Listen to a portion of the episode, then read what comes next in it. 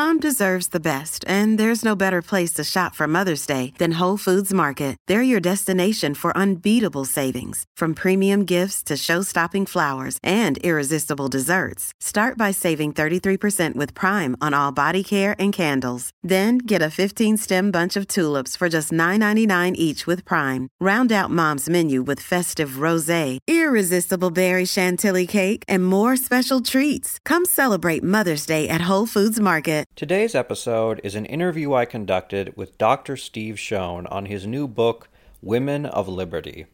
Dr. Shone received his PhD from the University of California, Riverside in 1992. He has taught at a number of colleges, including Winona State University, Gonzaga University, and the University of Texas, Rio Grande Valley. He is the author of Lysander Spooner, American Anarchist, and was a contributor to the Sage Handbook of Human Trafficking and Modern Day Slavery. His new book examines the lives and ideas of 10 radical feminist and anarchist thinkers from around the world. This episode focuses on French anarchist Louise Michel, who lived an incredible life of protest and revolt.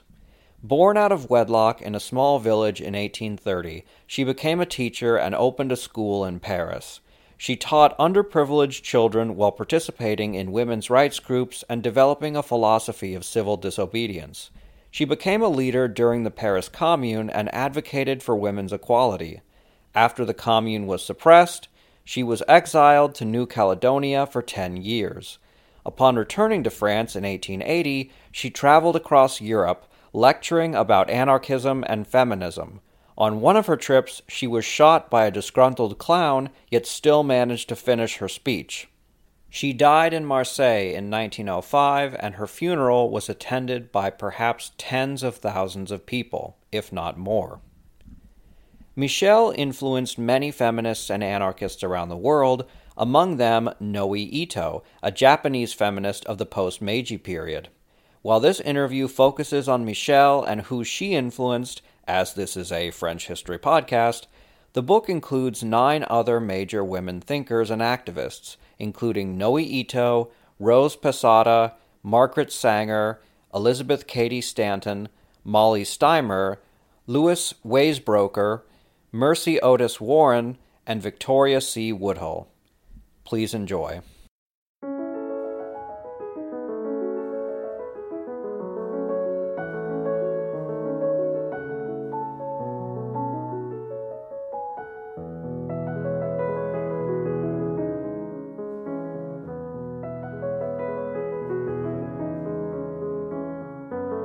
So, what inspired you to look at anarchist and radical women during this period? Well, I think there's a problem with political theory um, and political science in general that we don't seem to uh, take a look at feminists in political science research and uh, we don't take a look at anarchism either. Uh, and, you know, a lot of people think political theory is, uh, is finished, that it doesn't fit well with the rest of political science. Uh, but part of the problem is when we teach the history of political theory, it's all the old white guys from the US and the UK, from Greece and Rome. There isn't really any attempt to look at different thinkers. And uh, so that's the motivation. That was the motivation for, that was the uh, inspiration for another book called American Anarchism. And, uh, you know, the, I'm doing the same thing, which is looking at people who've been forgotten, uh, but whose ideas are worth thinking about. And, uh, also, this time I decided just to focus on women. So there are nine people uh, in American anarchism. Two of them were women. This time there are 10 women and women of liberty. Uh, so that that's really, you know, it's it's partly because I feel that political theory doesn't function properly anymore, and it's part of political science which is obsessed with voting as if voting had something to do with democracy. I, have never noticed them explaining why voting is all about democracy. It seems like political science uh, is a dead discipline. All right. Well, hopefully you can revive it. You did do an incredible thing, which is you looked at 10 women from all across the world. There's European women, there's women operating in North America, and also you deal with radicals in Japan. Because you deal with women from all across the world, was looking at such a broad topic a challenge for you, and how did you deal with it? Well, you know, obviously it's going to take a long time. It took four years to do the research. And uh, if you think about the level of analysis, we're using one chapter to explain each person. So there's a tremendous amount of reading that goes into it. Um, you know, it's not something you can just throw out there. But once you're willing to do that, then it isn't really a problem at all. The other thing to think about is that some of the information, say, uh, on Victoria Woodhull, there, there are lots of books about her, but they're sensationalist, sensationalize her. Uh, they, uh, they're not really academic books. So the situation is different. Uh, with Molly Steimer, there's not that much uh, she didn't write books, but but they're all letters. There, there are court cases. There are people who've written about it. So uh, it's each one is not necessarily the same as the predecessors. So, your book deals with 10 women across the world who became radical, feminist, and anti authoritarian figures. We're going to focus on Louise Michel since this is a French podcast, but you do a good job of showing the interconnections between many of these women across the world. So we're going to talk a bit about some others as we go on. But for my first question, let's look at how a woman develops into a radical. Can you give us the backstory on Louise Michel before her involvement in the Paris Commune? Yeah, well, she was illegitimate. She was a household servant's daughter. She wasn't sure who her father was. She was poor, and uh, she saw for herself how farm workers and farm animals were overworked. Uh, she identified with the local Haute-Marne, um, Celtic kind of ideology there uh, the area had Celtic roots. Local people uh, spoke French with a Celtic intonation. Um, and she resisted being married off at the age of 12. But she was a teacher. She was able to be educated because of the way the, the family in whose house she lived treated her. So she was able to become a teacher and she was very intelligent. So she was often other, you know, uh, she was other to the mainstream national government in France. And uh, therefore she was sort of raised to be revolutionary. One fascinating thing about this book is that it looks at how life experiences shape these women's ideologies, so often, the biographies of influential male thinkers from the Enlightenment to Marx depict them as developing their ideas from pure theory based in academia and gloss over their personal lives. Since academia was largely closed to women during this time, I imagine writing about women thinkers involved more research into their personal correspondence and lives than academic papers, Care to tell us about the challenges and opportunities presented by researching these thinkers who were more active in their communities than their male counterparts? Well, it's, it's interesting. Uh, Kropotkin argues that many major inventions were not made by academics at all, but rather by people who worked with their hands. And, you know, he talks about Thomas Telford a civil engineer who built roads and canals, and James Watt, who improved the steam engine. And so it does raise that question why people study engineering or, or anything else in a university. Uh, you know, it makes us ask what the role of the university is an increase in knowledge. As I said, Michel was, was lucky because she had access to formal education because her quote grandparents unquote chose her to treat chose to treat her like a grandchild. But other people that I talk about in other chapters, Elizabeth Cady Stanton was unable to move from high school to Union College. And Margaret Sanger started working, never went to Cornell as she planned. Victoria C. Woodhull and her sister Tennie C. Claflin, Claflin um, probably received only about three years of formal schooling each. And Lois Waisbrooker was only able to train to be a teacher after poverty had forced her to give up her kids for adoption.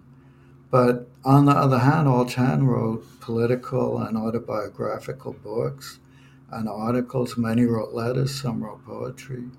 Michel wrote a number of books and articles, although many of them didn't survive. She wrote a biography and many poems.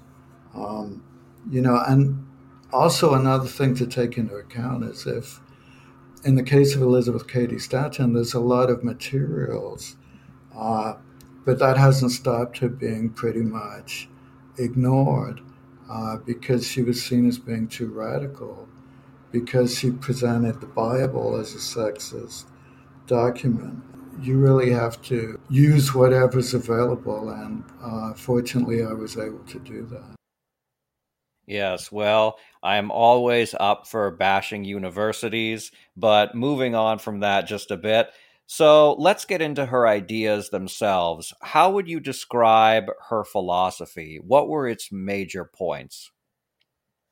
Well, um, if you think about uh, the commune, how it came about in the spring of 1871, many people on the left wanted to replace capitalism with something kinder, and this included both Marxists and anarchists who were both very much in favor of the of the commune. Um, Prussia had defeated France, with Paris surrendering in January of 1871.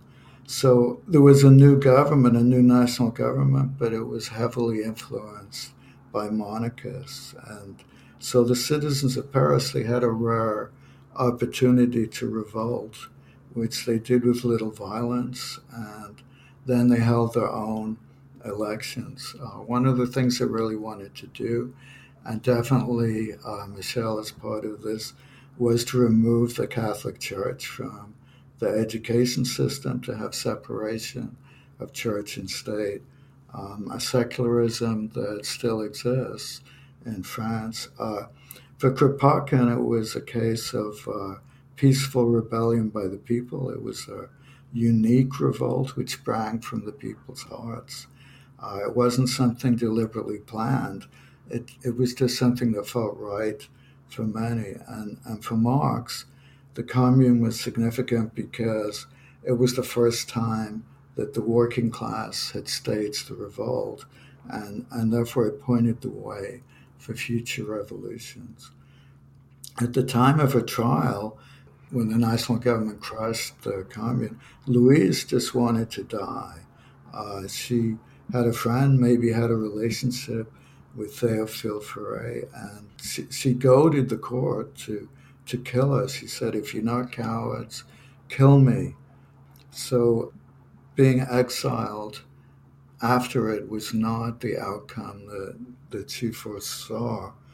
Uh, in the New Order that, that Michel and the other communards, communards wanted to bring about, she encouraged women to just take positions, not to not to wait for men to give them to them. And of course, that was how she lived her life too. Uh, we should also note she cared about animals. When she came back from New Caledonia, she smuggled five of her cats on the ships. You know, she, she's known very much for not only caring about poor people, but caring about animals too. Yeah, I can't even imagine how she managed to do that without getting caught because cats are not the quietest things. In fact, before this interview, I had to put my cat away because it was meowing at the door. So, in any case, Michel joined the Paris Commune with gusto, but at times it seems like it didn't quite meet her ideological expectations as women had separate vigilance committees from men and often had to perform traditional roles as nurses and teachers. Can you elaborate on what she appreciated and opposed within the Paris Commune?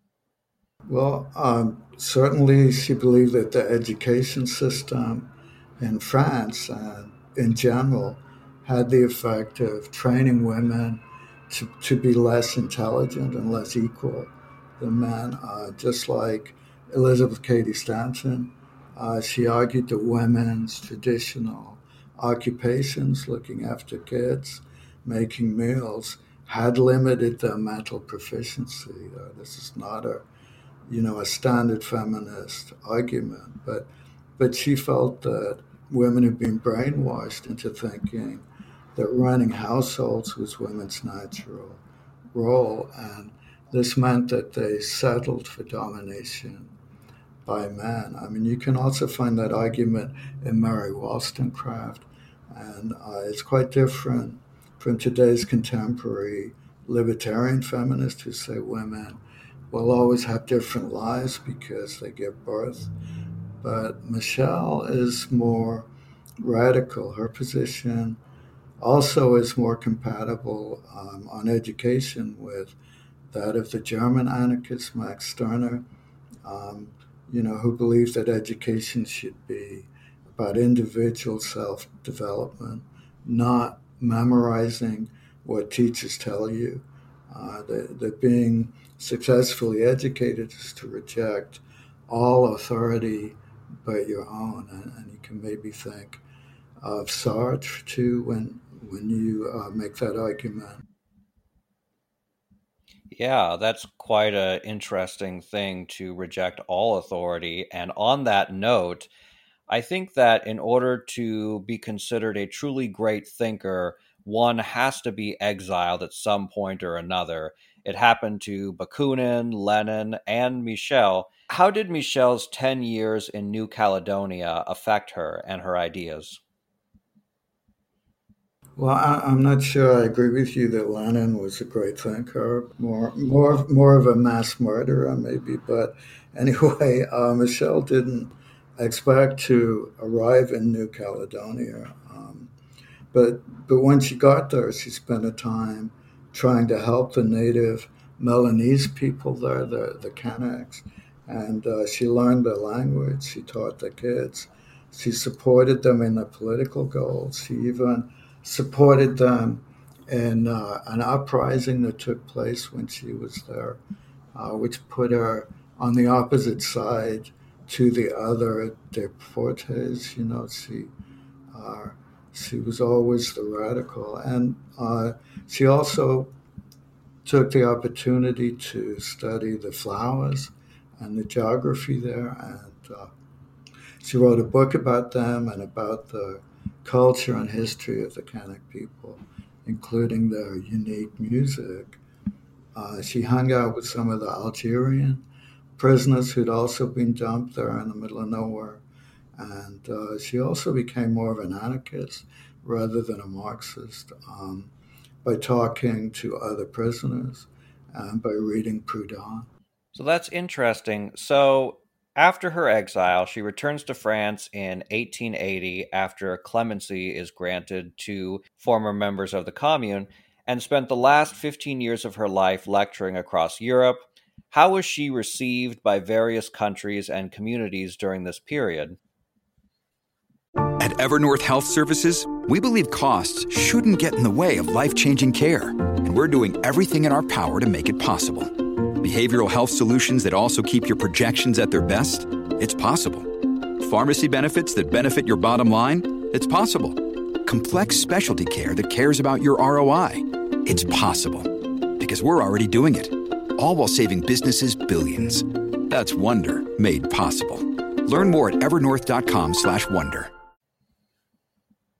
Well, she was often watched by the police, and she spent time in jail for being involved in demonstrations and so on. A lot of the time, she was working with disadvantaged Jewish people in the Whitechapel area of London. There, there's disagreement. Uh, Rene Girault, a friend of Michel, who visited Algeria with her in 1904, uh, wrote a book about her, uh, La Bonne Louise, which in which he said her, her life is virtually zero from 1890 to 1895. But it depends what you look at. In London with Kropotkin, she founded an anarchist school uh, in 1890. Uh, unfortunately, the school had Auguste Coulon, uh, an agent provocateur paid for by the police to disrupt anarchists. They hired him as an English teacher, so it probably wasn't the best move, uh, and it led to the school closing down. Uh, she also got involved with the symbolists and decadents, um, admiring them for challenging accepted literary and artistic norms. Uh, but her own poetry was much more mainstream and it didn't fit well uh, with what they were doing, uh, kind of from a literary perspective. So she moved away from them intellectually gradually. So there's a fascinating story you tell about how she was shot while giving a speech, but then continued to deliver it, something which I only know Theodore Roosevelt did. Care to tell our listeners about that episode? Yeah, in 1888, she was giving a speech in Le Havre, and uh, a man called Pierre Lucas, a former circus clown, uh, who, who was an enemy of anarchism, shot her twice, wounding her in her ear, and then the audience beat him up. But Louise uh, claimed that they were only blanks that he'd fired, and uh, she continued her address. She spoke up on his behalf and, uh, you know, refused to file charges against him.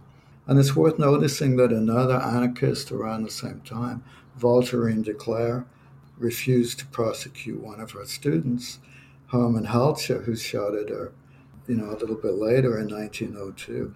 And, and I think what's similar between de Cleyre and Michel is they didn't seek vengeance for slights and attacks because, like many anarchists, they felt that crime and violence are societal problems, not individual problems. You know, today we tend to blame the homeless we don't notice that 10% of all the poor people have left California in the last couple of years because there's no housing. Uh, you know, many of the ways that we look at things are to view the individual like a homeless person as being uh, being a drunk or, or being lazy. We don't realize that uh, there's a shortage in the housing supply and, and generally anarchists, including Michel, uh, would, would make that distinction in, in the writing. Certainly. So there is quite a lot to unpack there. And one thing which I want to talk about is how Michel lived a life of paradoxes.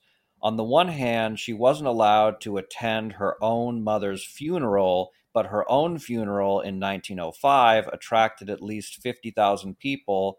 Do you think that her ideas had become popular, or was it just that she was this renowned figure herself? Well, I'm not sure you can uh, separate those two things. Uh, she was poor, but she was educated, and she came from nowhere, but she had a tremendous influence. Uh, she was a symbol, uh, and she's thought of today as France's greatest revolutionary. Um, for decades, people on the left viewed her as a role model because she, more than anyone else, typified the spirit of the communards. Um, she was known as La Mère Louise. Um, so she herself and her anarchist ideas were fused. Um, and I think it's also true many of the people who admired her knew little of the specifics of her thought, which is still true today. That is interesting.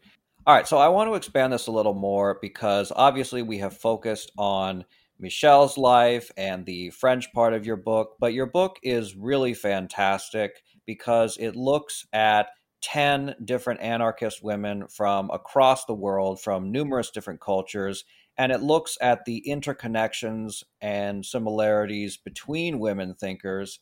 So, how did Michel impact other feminists and anarchists in France and around the world?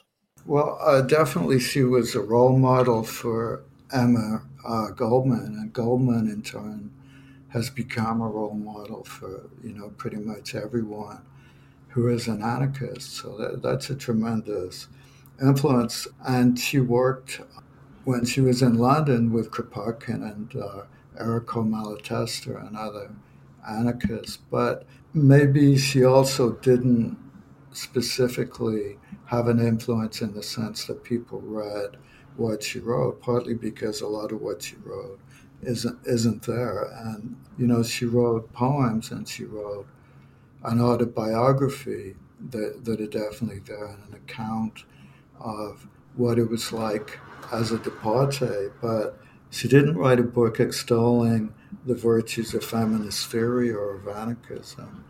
And uh, it's only since the 1960s that academic researchers have gone back and looked at the things she did write, uh, which still exist, uh, and they pieced together some of the theories. So, but you know, even then, of course, because this is the academic world, uh, there's a lot of disagreement between scholars as to what she really thought. If you ask two academics for an opinion, you'll get three. So, in any case, I was particularly interested in learning about people that she inadvertently influenced. So, for example, Louise Michel inspired Russian born, North American based anarchist Emma Goldman, as you mentioned, but then she in turn influenced Japanese thinker Ito Noe. Can you explain how Michel's ideas traveled from France to Japan? Well, in 1895, Goldman traveled to London to meet Michel, and they appeared on stage together at a rally and and so definitely Goldman admired Michel very much as someone of an earlier um, generation. If, if you think about Goldman, why is Goldman also an outsider? You know, she was from the Russian Empire, but technically she was from the Pale of Settlement. She was from Lithuania.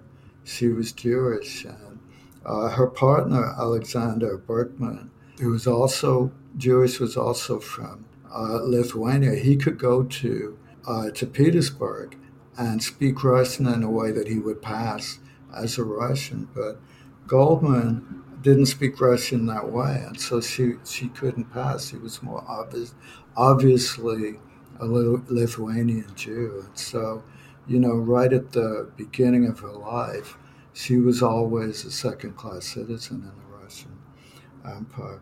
I, I don't know if Ito was familiar with Michel, uh, so it's the connection is indirect there.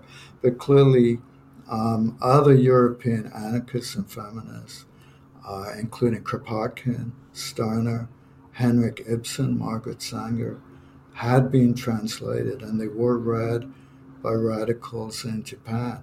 Ito and her first husband, Tsuji Jun, translated some of Goldman's writings and also Ibsen's plays were were, were on the stage in, in Tokyo, you know, so there definitely was a lot of influence there. Um, also, as in my chapter about Margaret Sanger, I point out that she actually visited Japan to try to get people uh, to think about contraception uh, and it was difficult for her even to get in.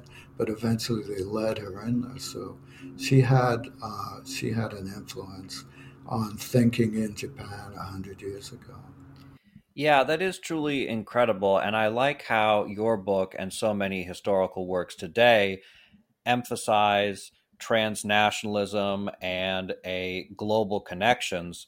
So, do you think there was a universality to Michel's ideas and those of the other female thinkers during this time? And perhaps as an example, can you tell us a bit how Ito Noe had to adapt her ideas for a Japanese audience? Uh, well, I mean, both uh, Louise and Noe were anarchists and feminists, and uh, certainly there's a universality to both of those belief systems, which, as I argued right at the beginning, should be studied much more, should be thought about much more, should be present in classes in political theory uh, or political philosophy. Um, and, you know, there, there may be of more value today because of the failure of governments, which we see all around us. Neither Louise or Noe were really willing to compromise. Uh, Michel wanted to die for the commune. She asked to be executed. And uh, Ito did die uh, because of her beliefs after martial law was declared in 1923, uh, at least indirectly due to the Japanese government, maybe directly. Uh, she was murdered because of her beliefs. Uh, but although the Japanese government resisted women's rights, resisted anarchism and socialism at that time, it wasn't really able to silence it. People would go to jail and then read the works of Kropotkin and Goldman. So far from being successful, you reach a point eventually in the 1970s where there's a strong feminist movement in Japan. Fascinating. And I do like that note that now is uh, the best time to get into anarchism to all those listening. This is a, a perfect time. So we've covered uh, Louise Michel and Ito Noe, but what other feminist thinkers particularly interested you in the writing of this book? Well, all 10 fascinate me because they have important ideas. As I've been saying, they're, they're missing from the way we explain the history of political philosophy, uh, pretty much, except in women's studies classes, obviously, there's attention given to many of the women, but that raises the question why are they missing? in political science and history and philosophy classes. And, you know, as I said before, they're important because I don't think voting has anything to do with democracy. And uh, the presence of Trump in the White House ought to make people much more skeptical, you know, even if they were strongly in favor of it in the past, of the importance of voting.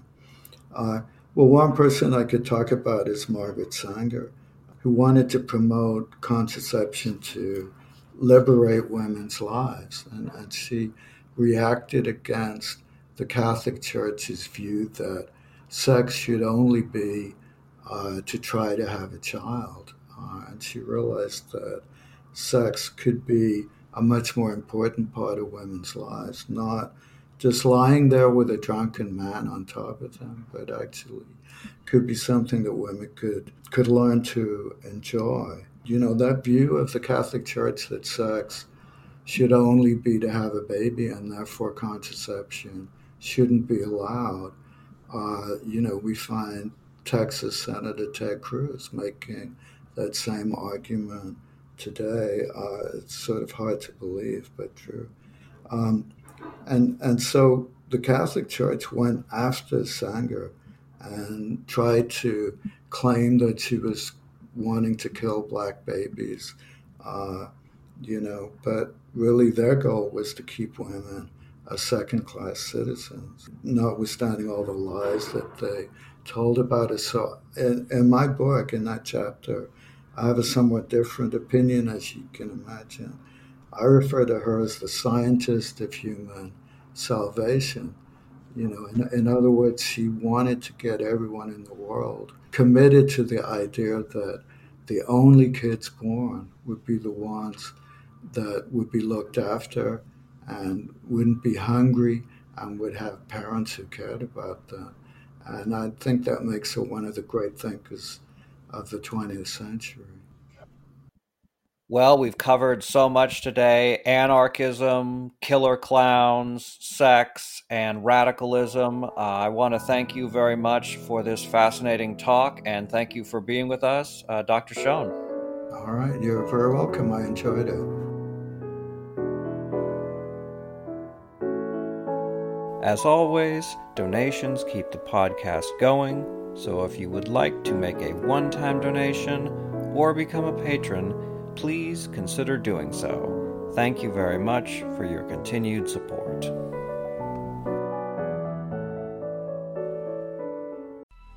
Coming up on 5 Minute News, I'm Anthony Davis.